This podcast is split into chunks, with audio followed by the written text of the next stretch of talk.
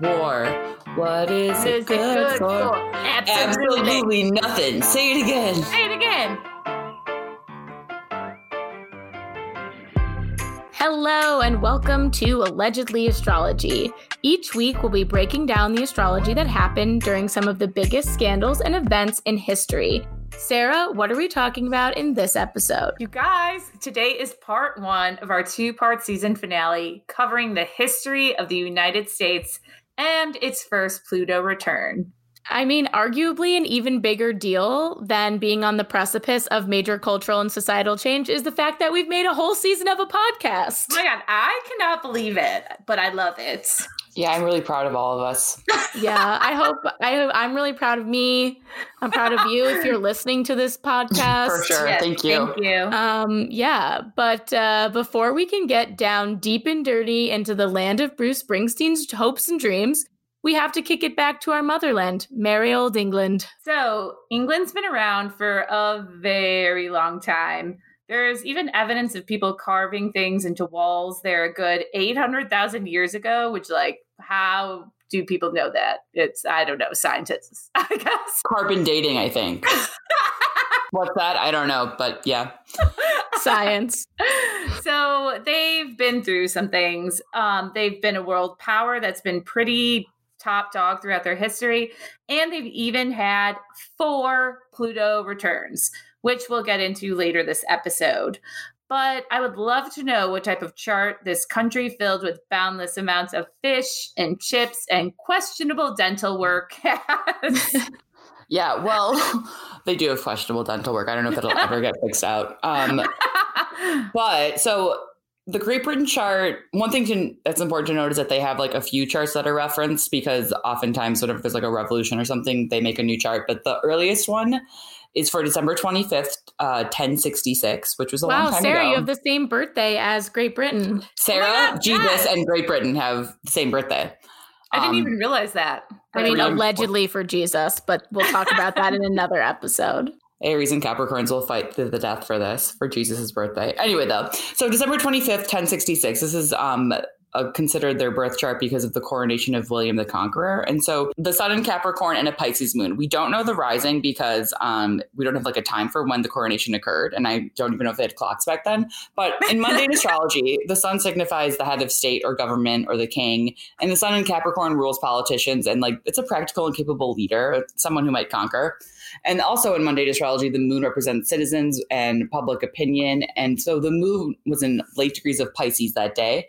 Um, and so Pisces moons like suggest that the people um, are like very empathetic. They might be victims due to being the last sign of the zodiac, and oftentimes Pisces like absorbs a lot of emotions. And also they might be victims because every Pisces moon I know is a little bitch baby. Yeah, I mean, Pisces generally has a lot of victim energy, not gonna lie. Um, but also when Dana was saying mundane astrology, that's just the astrology of everyday events. So that's why it's called mundane, even though it isn't. So speaking of the little bitch baby energy, um, we have to talk about fucking Christopher Columbus. He was an Italian explorer and he started exploring Central and South America in the late 1400s, early 1500s all of these countries in Europe saw this like hot new piece of land that he discovered and they wanted it as theirs. And England, with this cap sun, was like, we must stop at nothing to be the best. And they were like, no way. We love sending people to random places and claiming it as our own. So the King of England sent people to the New World, as it was called. And these settlements eventually became known as our little fetus of a country of America, the 13th colonies. So, what's happening in the skies at this time? The 13 original colonies. Whoa. Shout 'em, scout 'em. Nope, you guys aren't gonna join in. I okay, cool. I don't I've know what you're talking that. about. Yeah, I didn't learn that? that? at my my It's the uh the state song where you go like Alabama, Alaska, Arizona, Arkansas. Okay, I won't do the whole thing, but if anyone wants to uh hit me up, um send us a DM and I'll sing you the whole song. Oh my God, I've never heard of that in my life, but I. yeah, my mom always said it'd be a really fun party trick one day, but um now I'm just singing it on a podcast. So I wish I was at a party with you when you started to sing that. yes. I've definitely drunkenly done it before. I've absolutely done it. Okay, but sorry. Yeah, let's talk about the colonies, Jamestown, etc. So the date that the like first ships left for the New World was December 6, 1606. Um, and they got there on December, on May 14th, 1607. So yikes. Uh, Pluto was in Pisces, which is also in Pisces in the UK 1066 chart. Um, and in mundane astrology, Pluto represents covert activities, organized crime, like, you know, the mafia, and also maybe the government, if you think about it. Extremism, force, the black market, terrorism, and general metamorphosis. Uh, it's super strong in charts that like have government upheaval. And so this is like a pivotal generation because it's in the final stage of the zodiac cycle. So there's like a big god complex, but also kind of like a like dreamer idea kind of thing going on. And it's related to like support or pre- persecution of mankind. And also it like spirit like pluto and pisces spiritualizes experience. So like going to a new country is like a religious experience even if like you are dying on a ship. And then so that was like in the 1066 chart. And then pluto in aries was during the first settler chart.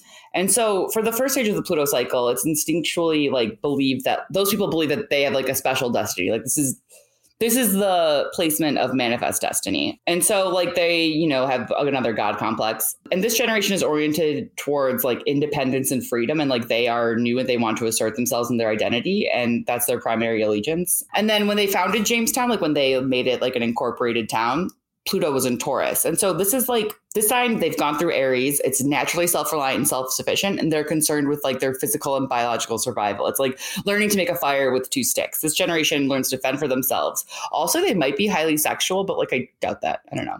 wow. I mean, they literally had to make citizens. So maybe. Right. Oh, yeah, um, true. So, yeah, a lot going on. But on this episode, we'll be talking a lot about Pluto and how it brings about a country's destiny. And here, Pluto and Pisces, God complex, gives you that idea you're living in a fantasy world where you're the star, you're the protagonist. And when Pluto moved from Pisces to Aries, that energy shifted and the vibe became much more manifest destiny, sort of like you're destined to start a new chapter. And then that Pluto in Taurus means that power change would be related to biological and physical survival. So basically, people who had the supplies and the food had the power. That makes a lot of sense because the first permanent settlement in the New World was Jamestown, which was named after their king, fucking King James, because of course, and the area they called Virginia because they were obsessed with their virgin queen. So, Virgin, Virginia fucking creepy. Like, get a new life. I don't know. Name it something better. Yeah. And their time at Jamestown wasn't all that fun, especially in the first two years. Pretty soon after they arrived, people started dying from diseases. Then there was plenty of famines and wars with Native Americans the Powhatan Native Americans actually were pretty nice to them in the beginning and helped them out. But of course, the British settlers were just super needy and eventually pissed them off. So their first winter there was called the starving time, and they actually ate their own shoes to survive. I would eat a person before I ate my shoes. I mean, I'm sure they did. Oh my God. Point. Yeah. Not the Donner Party though, but probably the Donner Party before people knew. Um, so obviously dark, but the OG Donner Party. The OGs obviously fucked up, but more settlers finally made it to Jamestown from England with more supplies, and then things got pretty chill. And this to me, very Pluto and Taurus, because supplies were crucial to survival at this time. Eventually, France and Great Britain got into a war over this land because they wanted to be daddy in the situation and own the land where New York was because they wanted this like sweet, sweet fur trade money, which was like big at the time. Great Britain ended up winning, but in the end, it ended up sinking them into a ton of debt. So they needed money. And so they looked at the colonists and were like, you know what? Yeah, we'll tax you. The colonists were not happy, um, but resentment was not a new feeling when it came to England. There had been a constant slow burn of annoyance and anger towards their motherland that had just been like slowly building. And after all, they were far from England and had started their own lives. Plus, they were largely left to govern themselves. So, understandably, they wanted their own rights and they didn't want to be taxed when they were out in the new world. Living that hard knock life, eating their own goddamn shoes, um, like without getting representation in parliament. And this is the whole no taxation without representation thing you probably had. I don't know why I said it in that voice, but that's how I always have read it in my mind. Like a man had that voice when reading it. No taxation, without representation. Yeah. In the colonists' eyes, if they were going to be taxed, then they needed to have voting power in their government's parliament. But Britain really didn't get it and was like, I'm sure why you're so pissed about these taxes. Like, we just fought a war for you guys. And the colonists were like, wait, wait, wait, wait, one second. Don't act like this was all for us. You want this land. And remember a yearish ago when I had to eat my shoe? this has not been a great time. So it would be great if you could not tax us without us getting a say in parliament. And eventually, Britain stopped taxing all the other like shit they were taxing, but instead they taxed tea. And you know, those colonists loved tea. So they were like, not again. So they boycotted the British East India Company and smuggled in tea from other countries. Gasp.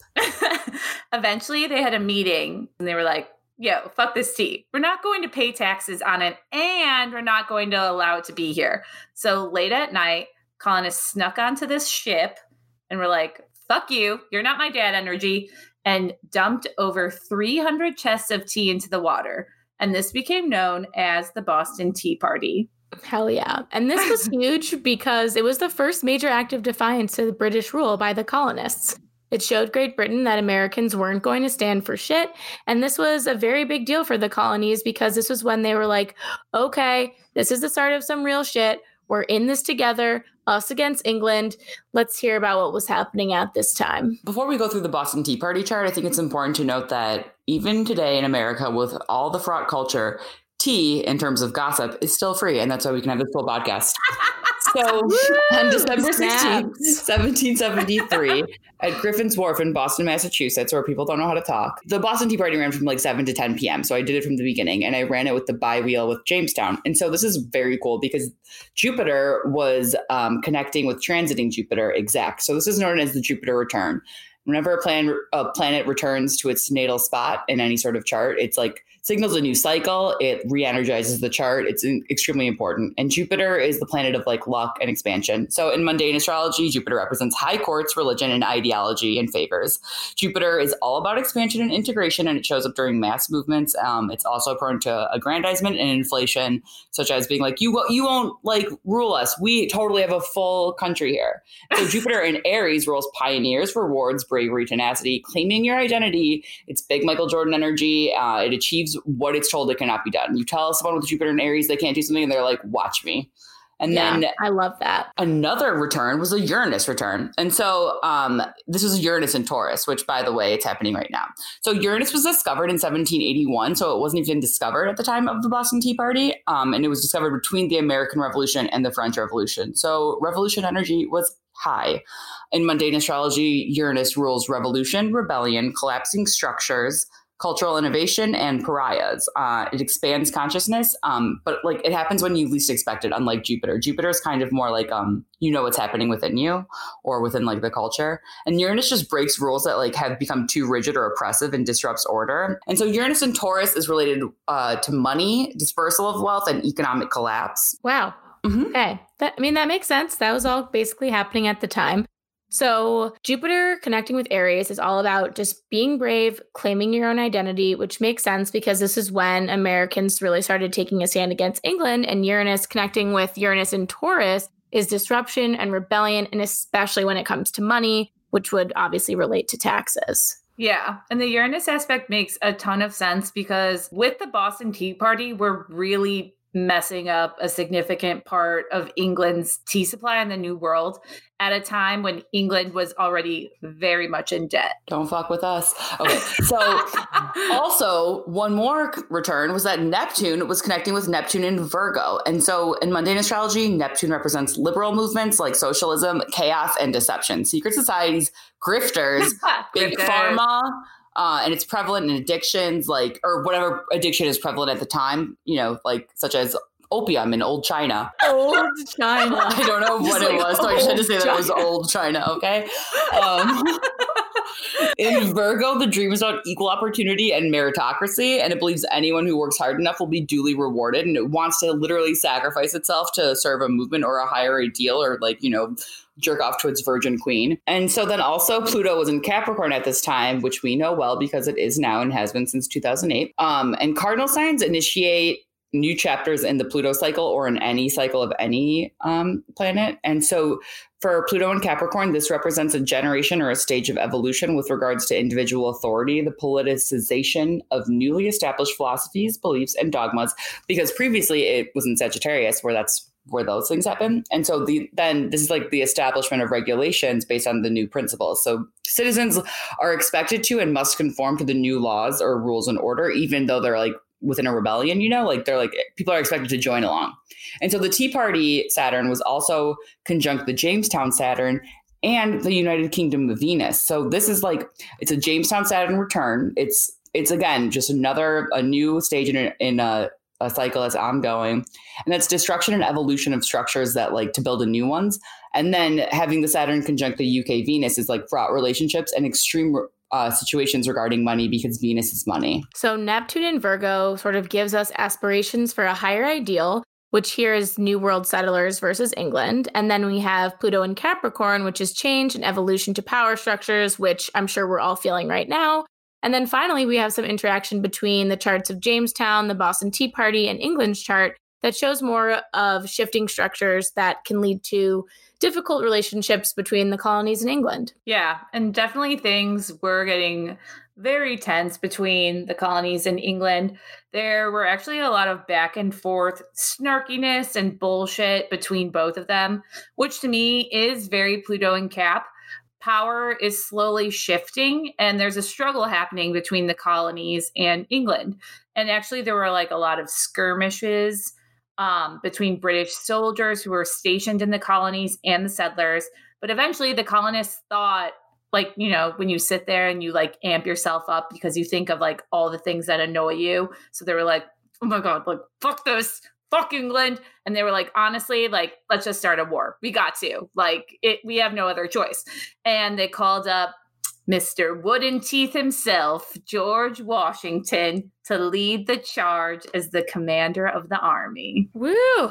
George Washington. And uh, spoiler alert, he became America's first president. Not sure if you guys knew that. Um, but yeah, let's hear We got to hear what George GW's big three is. Okay, so he was born on February 22nd, 1732, in uh, Westmoreland, Virginia. He's a Pisces sun, a Capricorn moon, and a Taurus rising. And so this is interesting because um, it's the reverse of Great Britain's Cap sun and Pisces moon. Um, and I don't have anything more to say about it other than that's interesting because we don't have enough time on this episode. Pisces suns are dreamers and they're skilled at understanding the big picture because it's ruled by Jupiter. And so Jupiter is again the big picture and expansion, etc. Um, and so they understand the also the needs of all human beings, regardless of status. They think all people are the same. They're not, you know, out here thinking like, okay, well, how much money do you make, and that's how important you are. And remember, RBG also had a Pisces sun. So then, you never forget that. I know we won't. She changed Pisces for us. Um, and we're sorry. Um, Capricorn moons are stoic. Um, and so the moon is classically in its detriment in Cancer, but something that I've come to understand is that detriments are reflective of uh, like the values and traditions of a certain culture or society. So it's really a man made kind of signification. And Capricorn moons tend to like, they attend to a situation at hand and they can compartmentalize their feelings while getting any job done. It's pretty cool. And then Taurus rising also again surprised me because I associate Taurus risings with like laying around and like feeding themselves grapes and being hot and like you know I was even surprised by his wooden dentures like Maybe those Um, are the original veneers. Maybe, Maybe, you right, know, yeah, I bet they were hot. And it's probably better than like rotten teeth, you know? Look at his sexy wooden dentures, and ooh, is that a whale tooth? Wow, he must be rich. And so, like, they have quiet confidence that makes them super hot. But also interesting, right here, is that Taurus is the America's like sixth house, and in mundane astrology, the sixth house relates to the military. So it makes sense that he would be the commander in chief of that Wow. with all those teeth. I never thought of like George George Washington as being like a low key hot person, but now I'm convinced. Um, I'll never look at him the same. And by look at him, I mean look at like paintings. I don't know. anyway, but yeah, I mean Washington had a Pisces sun, like our hero RBG. They're very empathetic, compassionate. His Cap moon means he's very responsible, pragmatic, serious, and a Taurus rising, which gives him that confidence and swagger that makes us know for certain that he was hot. For so, certain. George, questionably hot Washington, was leading the charge for the Americans in the war. And his big three makes him a pretty good choice. Like Cap Moon gives him the ability to focus and not be shaken by what was going on around him, which was like V hard. Like there was a Valley Forge winter, and honestly, they probably were eating more shoes during that time. And his Pisces sun made him truly believe in his ideal nation he was hoping to create. So while he was off leading the war effort, a bunch of other dudes met up and were like, you know what? We just got to say fuck off to England and make it official that we really need some space. So Thomas Jefferson went into a corner and wrote the Declaration of Independence. Now, he's someone who actually was hot. Have you ever looked at the bill that he's on. I think it's a ten dollar bill. Sexy, sexy profile. Yeah. A lot of people in the colonies saw independence from Britain as a good idea, and the Declaration of Independence was just just like FYI. This is why we're fighting for this shit. And it's not that you're shitty at taxing, but we just want out. We want our independence. Yeah, they were like, this has been great, kind of, I guess, but bye. So the Revolutionary War literally was happening, but it wasn't quick. It actually lasted eight years, which seems like very long to me. Um, also, to me, that's very Pluto and Cap because Pluto takes a while to play out. And being in Capricorn means changes in government. So during this time, there were a lot of like constant little battles and for the most part, the colonists actually were getting the shit kicked out of them. I'm wondering what was their chart like. This is, after all, our very first war chart. So I don't Ooh, know if we should get excited, our, but I'm intrigued. First war chart. I'm war. intrigued as well. Okay, so the chart for the American Revolution, um, I've taken this from the Battle of Lexington and Concord on April 19, 1775. Uh, at this time, Pluto in Capricorn is squaring the Aries Pluto from the first settlers chart. And so this is a seminal moment in the Pluto cycle. And period, it's like a period of forced transformation and regeneration, often meant with resistance to your transformation from outside forces. Aries is, again, Aries is the first sign of the zodiac, and it's associated with the rising sign in the natural house system, marking the beginning of new cycles. And Capricorn is the 10th sign or house of the midheaven. So this really correlates, the Pluto cycle correlates to those two things. And so the rising is our beginning at the midheaven is our, our destiny. Pluto and Aries and Capricorn are cardinal signs which initiate new cycles and seasons. And so Pluto and Capricorn was also conjunct the UK Venus, which rules money, banks, and national debt in mundane astrology. So this transit indicates power struggles over money. Venus also shows what a culture values most because it represents women and culture values pussy. Again, once again, Pluto and Capricorn peeps. We've said it 700 times in this episode thus far, but in case you weren't paying attention, it's changed to government structures and organizations. Um, and it's squaring the settlers Aries Pluto, meaning it's feeling resistance to transformation, which is very fitting for when we're at war with England for independence. And during that war, eventually the British surrendered at Yorktown, Virginia. And this was very big for the colonists. It, it was really like a turning point in the war and the colonists ended up winning. And then the Treaty of Paris was signed between England and the US, and that was what recognized the United States as a country. And it brought peace between the two nations and officially ended the American Revolution. So let's finally talk about America's birth chart. Okay, Woo! so this was America. July 4th, 1776. The reason that we get to see fireworks every year, except for this one, this wretched year. Um, that's, uh, it said that year. Benjamin Franklin timed the signing of the Declaration of Independence with eclipses. I don't know enough about that yet, but I'm sure I will by next episode. So Wait, he timed it? Really? Yeah. Well, I, I don't know for sure, but I'm going to do my research. Yeah, I'm into it. Okay, so America has a Cancer sun, an Aquarius moon, and a Sagittarius rising. And this is just kind of even cool for the end of our season because we've talked so much about Sagittarius and Aquarius, I feel. But anyway, um, so if like of course our big three is a Cancer Sun and like you know an Aquarius Moon and a Sagittarius rising. It's like freedom, freedom, freedom, and like sucking at a tit. So the Cancer Sun, once again, the Sun represents the head of state, and so this is like seeks to nurture and protect, and like it's super sensitive and emotional. It's like security conscious, like it's like the mother. I love it. It values home, passive communication, um, and which is kind of like being like, okay, we're gonna like you know pass it. Like we're not going to tell you that we refuse to pay taxes. We're going to like turn over your ship or whatever. Um, and so like it bases decision on emotions, which are like colored by past experiences instead of present needs. And so it's the most tenacious sign.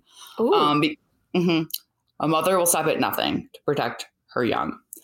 Uh. Aquarius moon, this is the people and public opinion. And so this is social minded progressiveness. It's erratic decisions based on how they think and it should feel, not necessarily how they do feel, but being like, you know what, we should be fucking pissed that we have to pay taxes. And they're like, but are you really? It's like, I don't care. We should be. So yeah, now we are. and then the Sagittarius rising, um, that's impatient and independent. And it's like beliefs are kind of, rel- it's religion based on or, or like based on religion. So it could be like in, as a country, like we can make religions out of like movements instead of making movements out of religion and like both ways.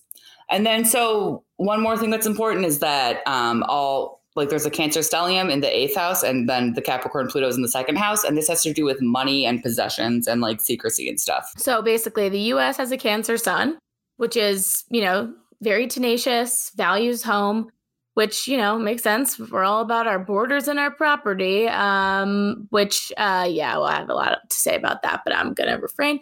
Aquarius moon, which is pretty socially minded and progressive, and a Sad rising, which is all about those dogmatic beliefs. Yes. And I think next episode we'll get more into like the opposition between like the eighth house and the second. Sad Rising to me is so America. Um, we're known throughout the world as having these values of democracy and being the land of opportunity. But though we're well known, America is a little fetus of a nation in comparison to other global empires. Like old China. Old Old China.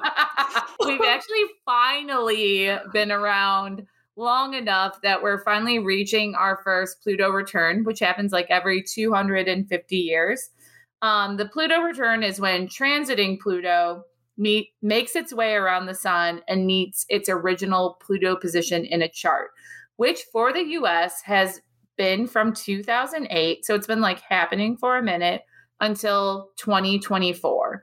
So let's talk about the dark leather daddy that is Pluto. He is the leather daddy. That's a really good way to put it, Sarah. Um, so Pluto is associated with like metamorphosis and regeneration, refuge, literally excrement and sewers. um, all aspects of life that are private but not necessarily sacred, like political undergrounds and like espionage, organized crime. You know, stuff that you keep private because like to keep yourself safe, not private because like it's really you know sacred or special or whatever and also like great wealth and power violence rape all activities that are transformative not not because of all the things i just said but because they are transformative like death and rebirth and um, they bring hidden information into light pluto transits uh, such as like detectives are pluto um, and so pluto also symbolizes the end of any processes that uranus begins because uranus is the first outer planet and pluto is the last and so it's like a general transformation of consciousness. Uh, Pluto's the archetype of death and resurrection. Maybe Jesus, I don't know.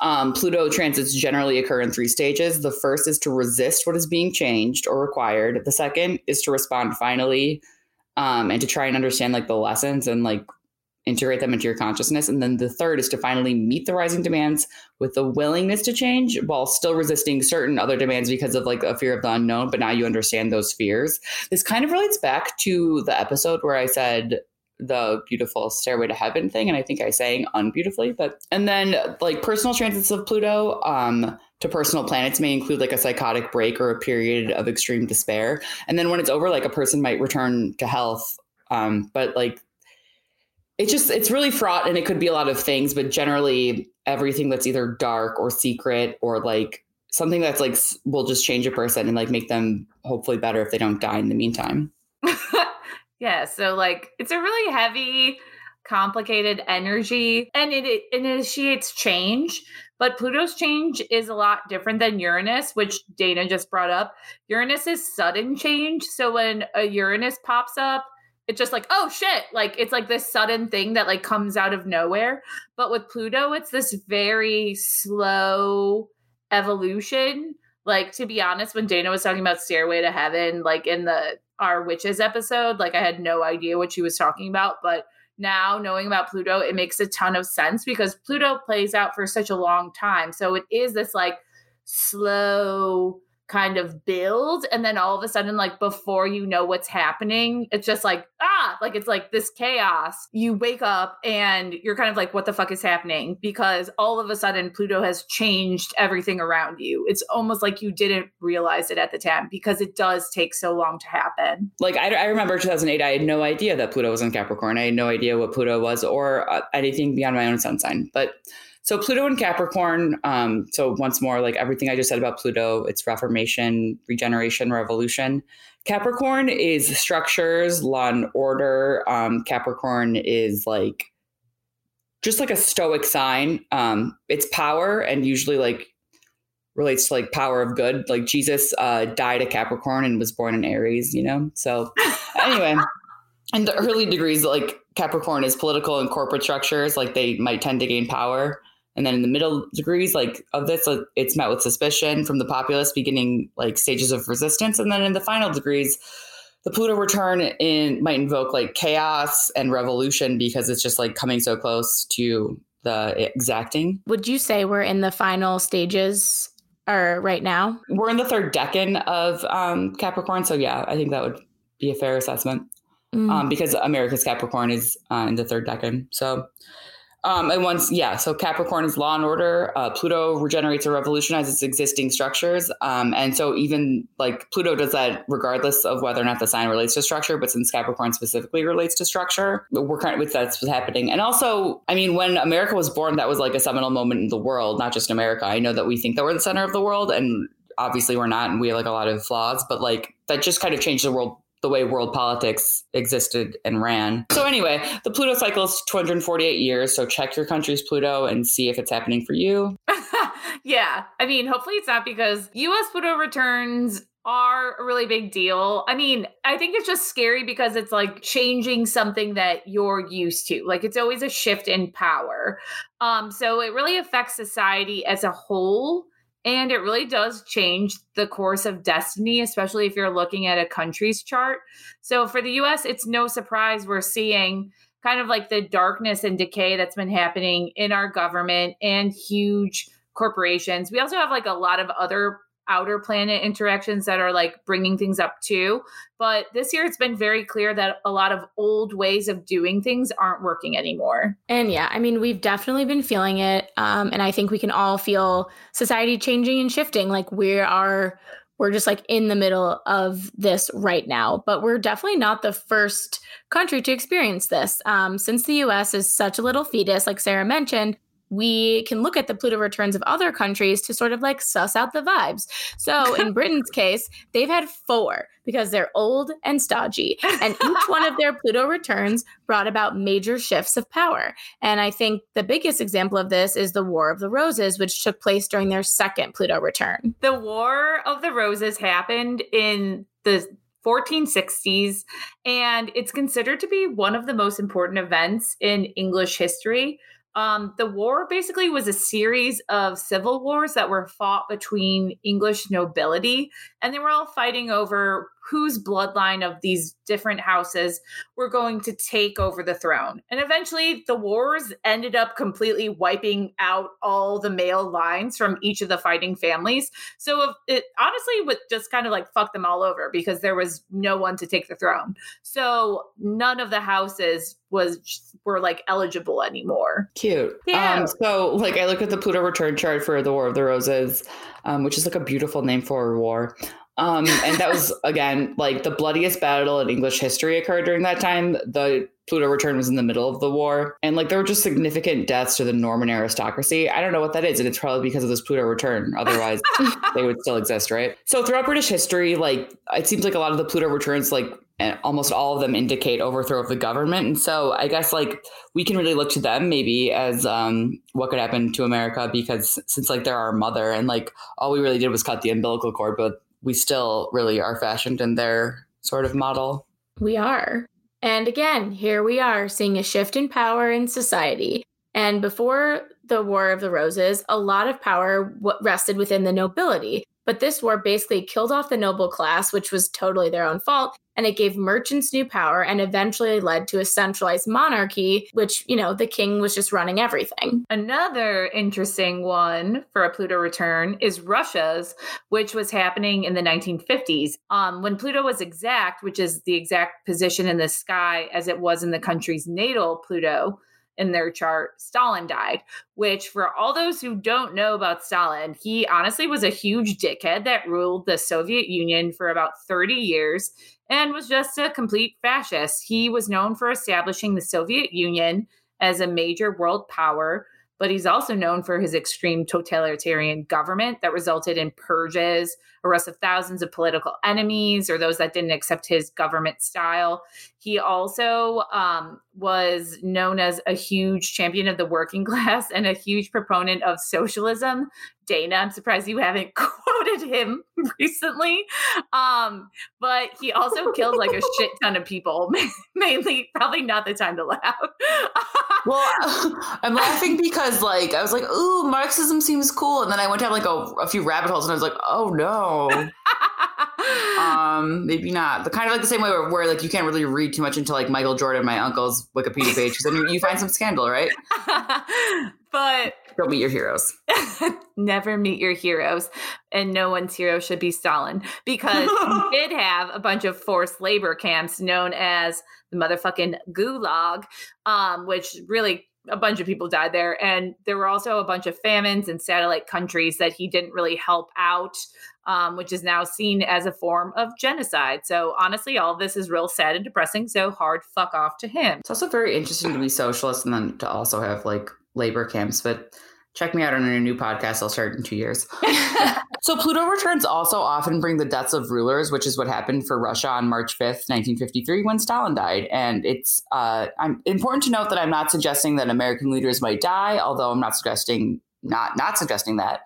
Um, but more importantly, we should note that I guess maybe uh, all revolutions are not in service to the people. They Pluto reveals negative aspects of a culture, but it doesn't heal them unless people are like ready to meet the cause. And like oftentimes that kind of you know needs a united front, or even just people being like, okay, this is not okay. It's important to note that also Pluto or the exact Pluto return for Russia included the death of their ruler, and then also where they are today is not perfect. Yeah, well, to say the least. But yeah, I mean, Stalin's death was huge because it really changed Russian society. You know, Stalin was seen as very godlike on his birthday. People would hold like crazy tributes. But then after he died, his cult of personality faded too. And people in government stopped wearing military style outfits and started wearing civilian clothing, which doesn't seem like a big deal, but it really was.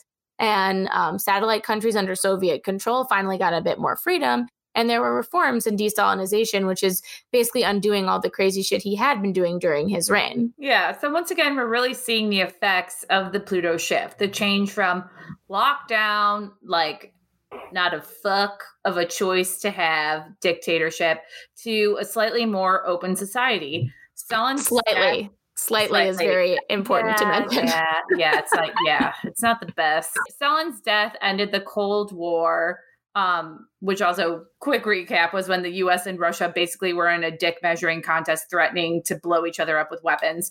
So his death ended that and Russia at the time became more open to peaceful relations with the West. So like huge shift, huge change in like mindset for this country. If we just kind of like outline all the billions of bullshit and very important things that have been said today.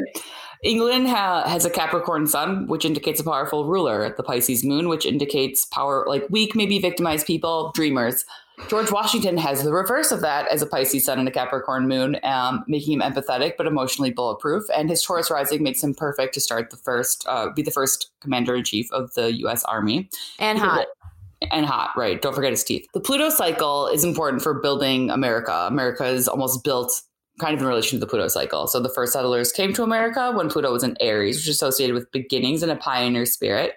Uh, the first sign of the zodiac. And then in Capricorn during the revolution, um, it was kind of like bringing a fruition to all these dreams and a culmination of the destiny. Pluto transits in general are transformative and extremely chaotic um, and could also result in chaotic breaks.